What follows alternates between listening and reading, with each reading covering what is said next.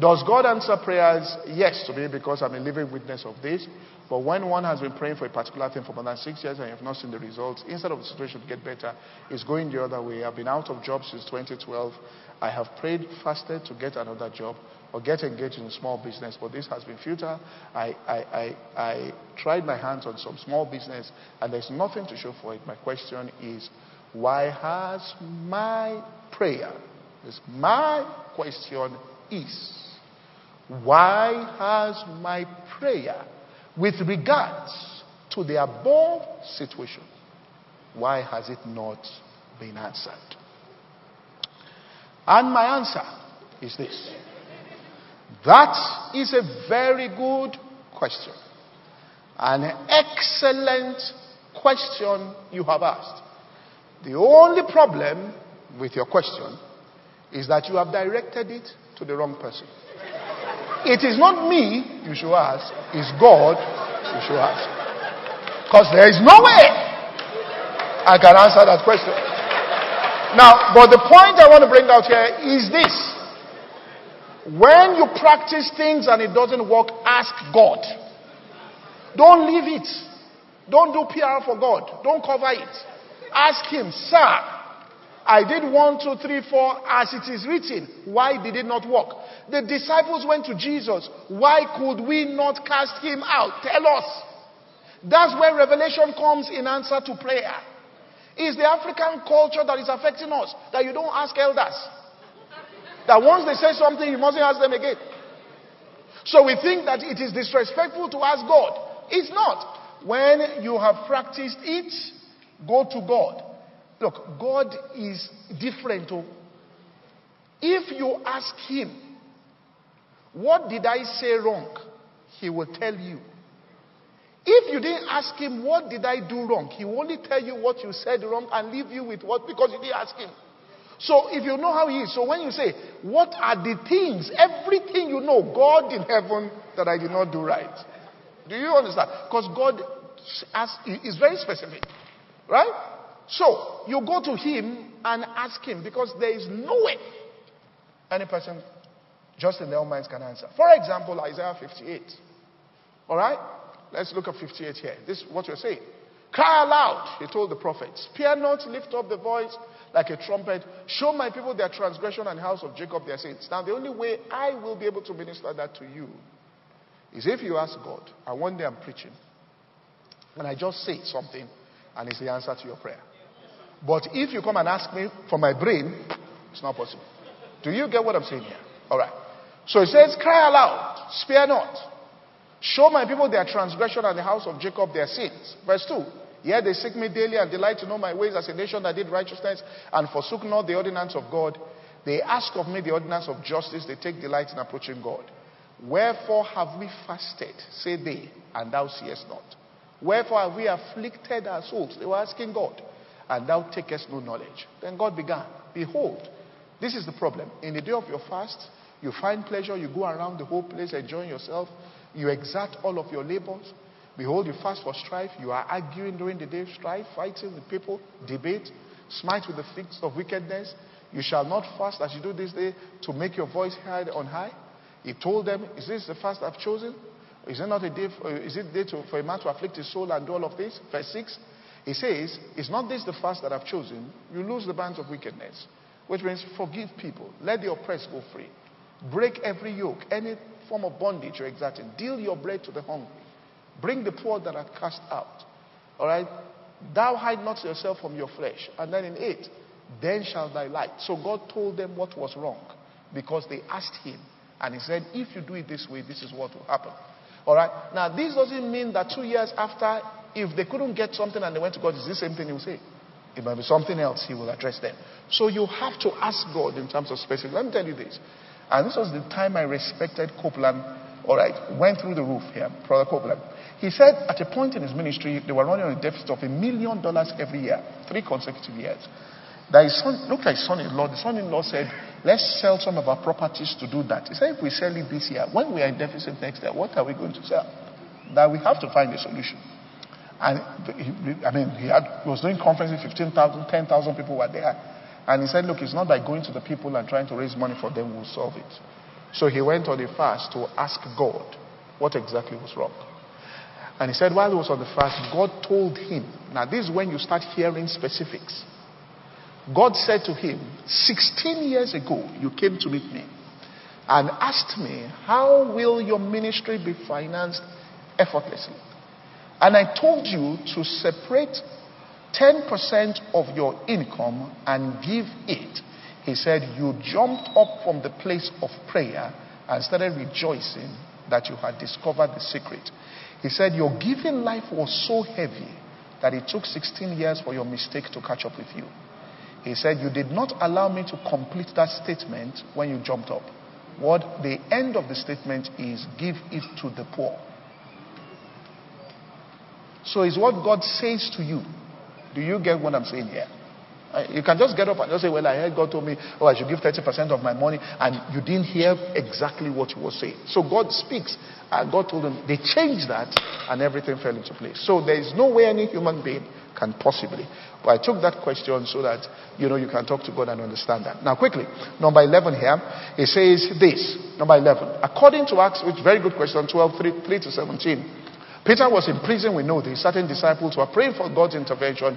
Eventually, when Peter was miraculously released from prison, they could not believe Rhoda when she came to inform them that Peter was knocking at the door because they were praying in doubt. In fact, they said she was mad.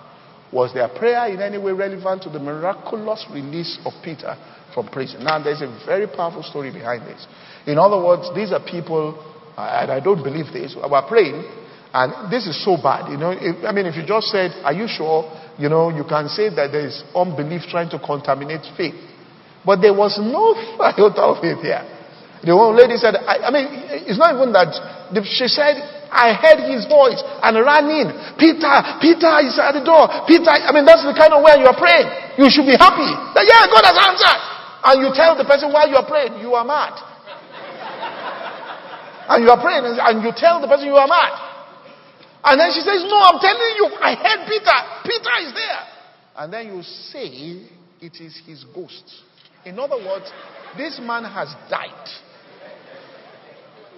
That is his ghost that came from the grave. Those people could not have been in faith. All right. So what happened to Peter? Because you're trying to find out. Then how then did Peter get out? Second Peter chapter one verse fourteen. Let's use scripture to trace this because it's very interesting. And I want to talk about a point here. Knowing that shortly, this is what Peter said, I must put off this tabernacle as the Lord Jesus Christ had showed me. So Peter was saying that his death, Jesus had given him prior knowledge as to how he was going to die all the time in there. Now, what's the background to all of this? When we look at Luke chapter 22 from verse 30 to 34, all right, Okay? The Bible says that you may eat and drink at my table in the kingdom and sit on the thrones judging Israel. Now, this was at the, what you call the Last Supper. And then the Lord said, Simon, Simon, that's Peter, behold, Satan hath desired to have you that he may sift you as wheat. Which means this death, they will sift you as wheat. But I've prayed for thee that thy faith fail not. Then he said, When you are converted, strengthen the brethren. And then verse 3 and he said unto him, Lord, I'm ready to go with thee to prison and to death. Jesus said, He told him, Peter, the cock shall not crow this day before thou shalt thrice deny that you know me. Then we go to Luke, sorry, John chapter 21 from 15 to 18.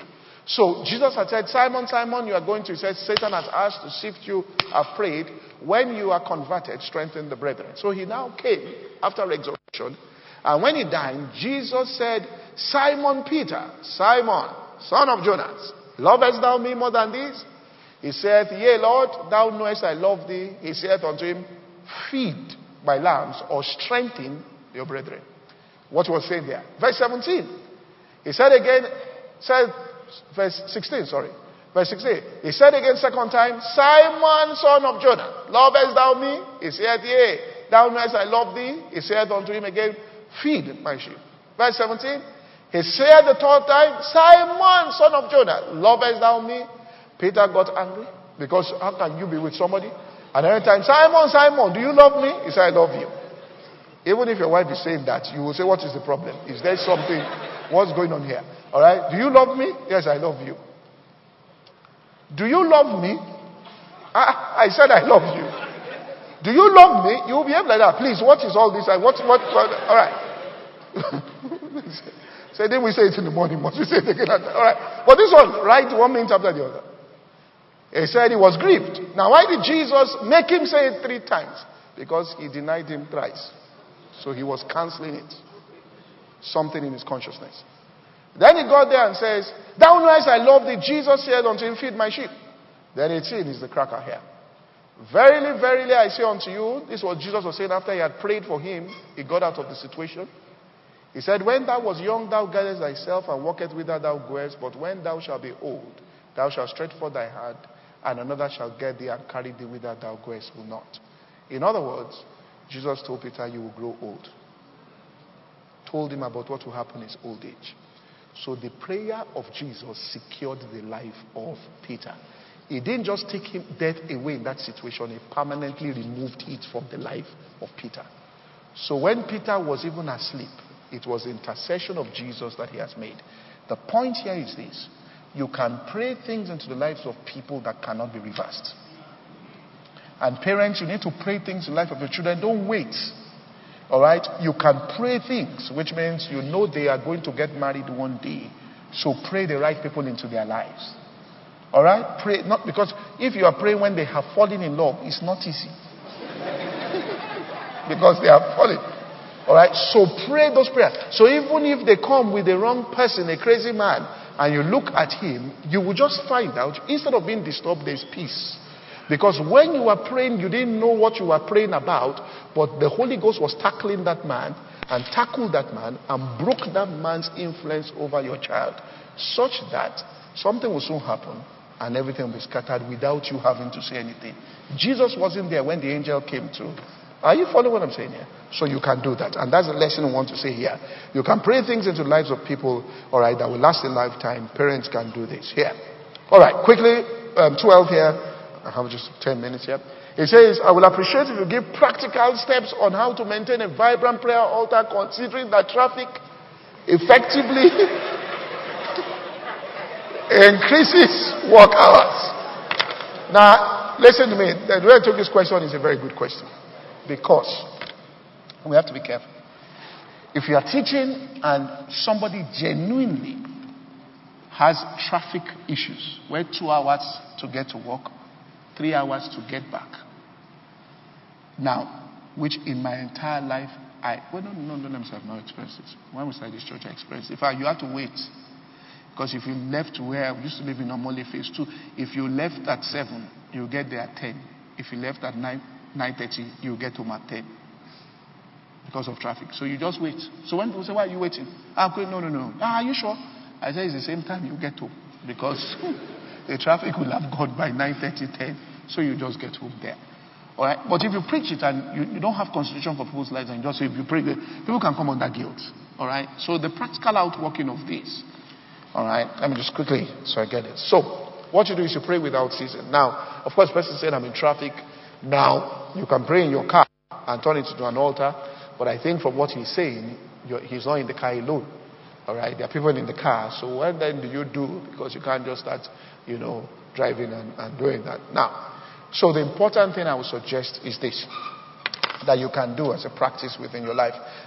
During the time, maybe Saturday or Sunday, where you have ample free time, all right, or at least there's some breather there, spend considerable amount of time praying in the Spirit. In other words, you can stay there and you can pray two, three hours in the Spirit. Because when you do that, you build momentum, you build an anointing, you push things, so that when you get into Monday, the truth is, if you've pushed and broken through, by the time you get on Monday, once you start praying 20 minutes, you hit the gusher. All right? Now you do that and pray that maybe 30 minutes, and then maintain those small pockets of prayer and the consciousness of God's presence, because you're praying without ceasing, declaring the word of God small here, and maintain that, and then take it to that point, and then have extended times, all right, there in prayer. And then the prayer point should be that God should reorganize your life where traffic shall not be. Are you following what saying? Yeah, a problem there. Okay. All right. Quickly. Um, um, um, now, number 13, and I will just take one more here because this is a, this is a very important question. All right. 13 here. My question is about praying in your heart, confessing prayers. Uh, please, uh, is praying in your heart effective? But I tend to pray in my heart a lot. Will I get similar results as compared to somebody who is praying out loud? All right, which means quiet prayer. 1 Samuel chapter 1, 12 and 13. 1 Samuel 12 and 13. All right, it came to pass as she continued praying before the Lord that Eli marked her mouth. The Bible says she was praying before the Lord. Now, Hannah, she spoke in her heart only. Her heart, only her lips moved, but the voice was not heard. Therefore, Eli thought.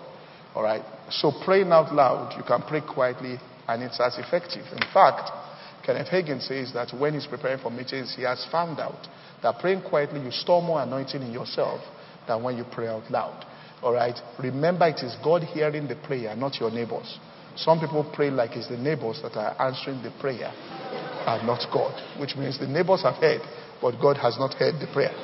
And God is not hearing with physical ears, He's hearing from the heart. Do you understand what I'm saying here? Which means you're a champion to the neighbors, but the issue is pray quietly. Okay? So you pray there, all right, from your heart. So quiet prayer prayers, all right, are as effective, all right, because if you exhaust yourself physically in shouting, the more tired you are in the physical realm, the less impact you have in the spiritual.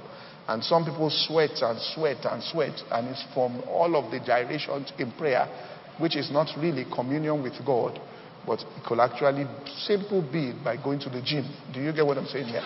In other words, what you have done is bodily exercise that profited little. So you gain something from that time, which is you are fitter, but whether or not, there was real communion with God. Now, you can pray out loud and you're communicating, but I'm saying the emphasis, all right, should be on that heart communion with God.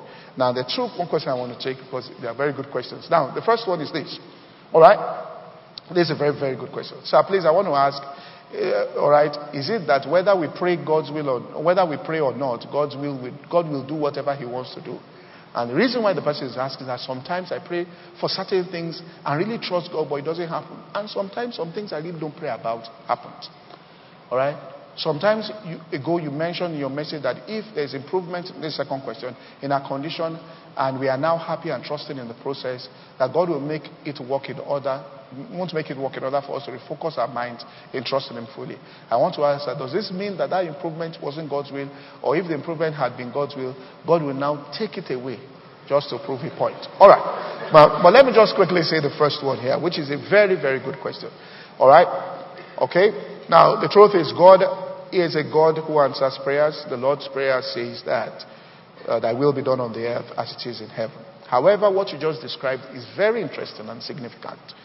Okay? Because what you're saying is you pray about some things that don't happen. There's some things you don't pray about and they happen. Now, things happen as a result of cause and effect. In other words, something uh, that triggered that particular event there. Now, for example, now just look at this in practical terms. There's a young man who is a young man who is in school, all right, has no money, no form of earnings. He has no intention of raising a child. But he's going around doing things all over town that can cause a child to be conceived. Yet he comes home at night to pray earnestly that he will not have a child. But wakes up in the morning to do exactly what will cause. What is going to happen? A child is going to come. In other words, all right, it is what you do that makes things happen. Do you get what I'm saying here? So,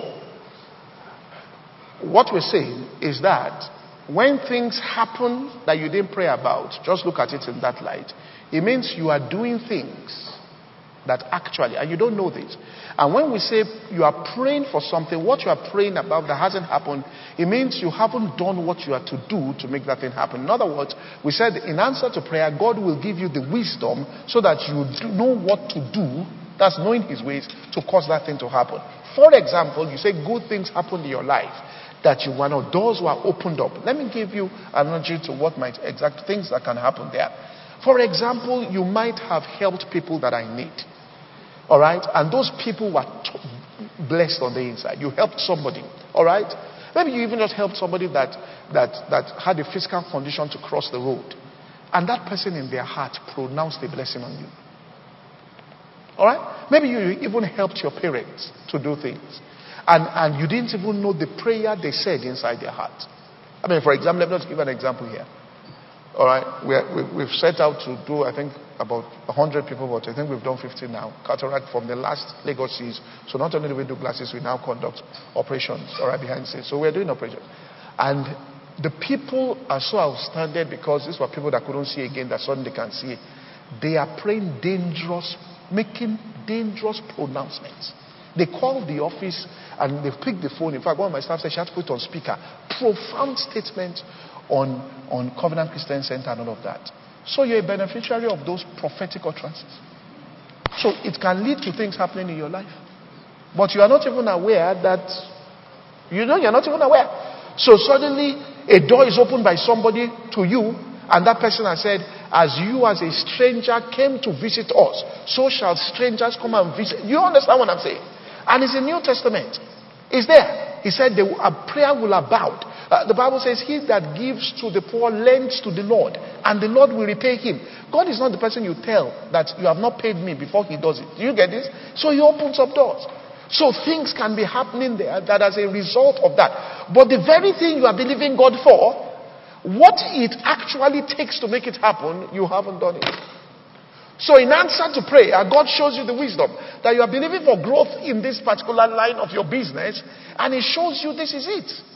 Now, but you haven't seen that, but you are just by chance, all right, throwing seeds all over the whole place that is causing things and events to come without you knowing that those things are happening. Okay? So that's why sometimes these things happen this way. The second question is that uh, talk about this now. Yes, uh, let me quickly answer this. All right. I mean, the way you frame is not exactly what I was saying. All right. The principle is that you keep your eyes on the unseen, and as you focus on the unseen, it begins to transform the seen. So what begins to happen is that that word begins to grow, it starts producing results. Now it's just like a farmer. If the word, if the seed now starts producing and you stop watering the seed, and you are rejoicing in the fact that the seed has started producing, and you are not continuing to do what you're supposed to do, then that seed, the, what has come out will begin to wither. Are you following saying? So it's the same thing there. If there's improvement in the condition, then you abandon the process and you are now rejoicing in that particular manufacturer and keep your eyes on that and you're no longer, then that thing will begin to wither and you will lose control. Finally, number 15 here, all right. Maybe some other time I'll take the others. But number 15, because I need to answer this. Most of the time, I'm really confused with this issue of faith and works because most preachers drag us to the extreme. For instance, the issue of saving for tomorrow or investing in shares or bonds as seen by some teachers of faith as putting your trust in things or right, instead of God to secure our future. The same applies for healing of the body. How do we balance all this and we don't go, go behave foolishly in the name of faith or go to the other extreme of creating idols out of things? And let me just say this here. For you as a teacher of the Word of God to say that investment in all these things is putting your things in trust in things and not in God Putting it politely, you should be spiritually literate. You are not literate. Because when Jesus taught about money, he said, We gave talents to people. What did he say they did with the talent? He said they went to trade. This Jesus. And then he even complained about one and said, You didn't trade, which means you didn't invest, you didn't do anything. Okay, worst case scenario, give it to the bank so that I can collect interest. So Jesus said that when I give money, use money to do what? Trade. He was talking about financial instruments. That's what Jesus was saying. Right? So to say that investment and to also say that uh, faith means that, which is, which is erroneous, that, you know, you must spend everything that you have now so that when you have a need, you are believing God afresh. For you to set something aside is an act of unbelief. Then what Jesus said again was wrong ah, about people keeping their oil. You should spend it so that when the door knocks, and believe God afresh from oil from heaven. Do you get what I'm saying here? Then Joseph too made a mistake. He shouldn't have saved anything when there was a rainy day. He should have been spending everything and said, Listen, my father, my great grandfather is Abraham, my grandfather is Isaac, my father is Jacob, the God of Abraham. Why didn't God hear Jacob and his other sons where they were? Are you following what I'm saying? The best you can get under strange function is a raven will come and give you El Chipo blessing. I'm saying? As a raven will bring five naira to you. Under Are you from this five naira? He'll bring it to you. Uh, chief, here is five. Or what does that refill mean? It means you get up and you can't find food. And you're just walking on the road. This is the meaning of it. And then you just see 100 naira blows or 1,000 naira just blows. And you pick it up and say, Yes. Ah, God, you are faithful. That's the operational level. If you don't get financial intelligence from God. Are you following me? Okay? So God, all right, wants you to say that, all right, is, is to say that you are no longer uh, depending, all right, anybody who has that or who has money in the bank or who has. Didn't the Bible say that a good man shall leave an inheritance for his children's children? If he's spending everything, where is the inheritance to leave? All right, and people say that. Now, people can use that, which is witchcraft, to collect people's money. In other words, you say, What are you saving for? What are you saving for? Empty your pockets, everything in your bank account. Bring it. Bring it. All right? And people have done that, and they've been badly hurt. Okay? So, in terms of finances, Jesus understands financial instruments. I hope you are blessed by this. Huh? God bless you. Thank you very much. Thank you for listening.